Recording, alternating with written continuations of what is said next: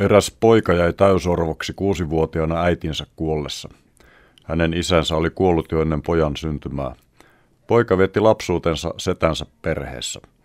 Nurkaisena hän hakeutui mielellään yksinäisyyteen ja vietti pitkiä aikoja luonnon helmassa mietiskelemässä. Hän alkoi pohtia yhteisönsä moraalista tilaa. Epäjumalan palvonta, laittomuudet, jatkuvat väkivaltaisuudet, kostomurhat sekä erityisesti tyttölasten surmat aiheuttivat hänelle suurta sielun tuskaa. Nurkaisen setä oli bisnesalalla ja niinpä Nurkaisestakin kasvoi arvostettu ja luotettu liikemies. Hänen ollessaan 25-vuotias eräs rikas leski palkkasi hänet konsultikseen liikematkalle ulkomaille. Kaupat sujuvat ja nuori mies teki leskeen niin suuren vaikutuksen, että tämä kosi. Mies suostui avioon häntä 15 vuotta vanhemman lesken kanssa. Aviopuolisot olivat hyvin läheisiä ja rakastivat toisiaan syvästi. He saivat neljä tytärtä ja kaksi poikaa. Mies oli jatkanut jo lapsuudessa alkaneita mietiskelyharjoituksia villin luonnon rauhassa. Erällä sellaisella retkellä hän kuuli ääniä päänsä sisältä, pinkasi karkuun ja juoksi vaimonsa turviin. Mies kertoi, mitä oli tapahtunut. Vaimo halasi häntä, tyynnytteli ja peitteli viltin alle. Kyllä se siitä, hän sanoi. Ehkä se oli Jumalan ääni. Ehkä hän pyytää sinua palvelijakseen. Mies ei ollut ihan varma, pelkäsi tulevansa hulluksia, eli suuren ahdistuksen vallassa. Hän jatkoi kuitenkin luontoretkeilyään ja sai pian toisen ilmestyksen. Nyt hän uskoi roolinsa yhden kaikkivaltiaan, kaikkialla läsnä olevan ja armahtavan Jumalan lähettipoikana. Mies oli näihin aikoihin nelikymppinen. Hän toimi aluksi hyvin varovaisesti. Vaimo oli ensimmäinen, joka uskoi hänen opetuksiinsa. Toinen oli kymmenen vanha serkkupoika. Kolmessa vuodessa mies oli saanut vasta 30 seuraajaa. Muutenkin oli hankaluuksia.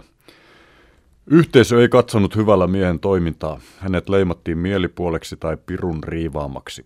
Väkivaltainen nuhkailu muuttui raivokkaaksi vainoksi ja mies pieninen joukkoinen oli useamman kerran hengenvaarassa.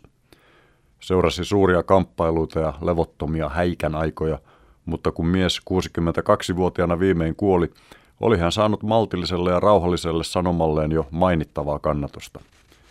Minkälainen tämä sanoma sitten oli ja on? Ihmisen tulee alistua yhden kaikki tietävän armollisen ja hyvää tekevän Jumalan opetukseen ja etsiä sitä kautta rauhaa. Mies antoikin uskonnolleen nimen rauha. Alistuminen ei kuitenkaan merkitse sokeaa uskoa.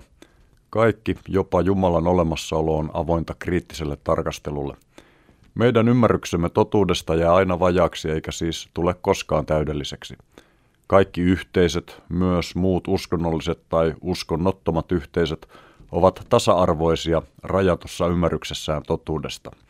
Kaikki ihmiset ovat yhtäläisiä Jumalan edessä – Kukaan uskosta, ihonväristä, yhteiskuntaluokasta, sukupuolesta tai vakaumuksesta riippumatta ei ole muita parempi tai huonompi.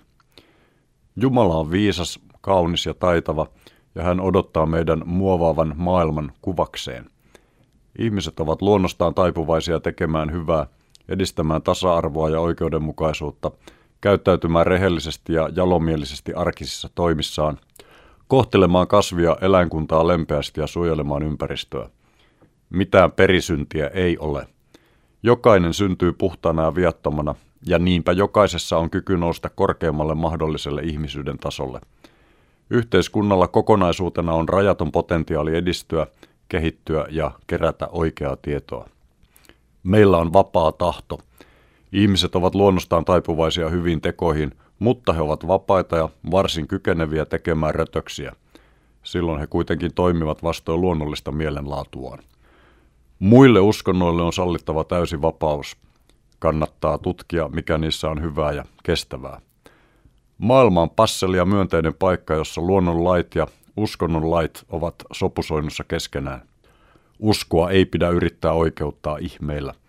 Mies itse teki eläessään kaikkensa todistaakseen, että hän oli aivan tavallinen tallaaja, ihminen siinä kuin muutkin, eikä tehnyt eikä pystynyt tekemään ihmettekoja.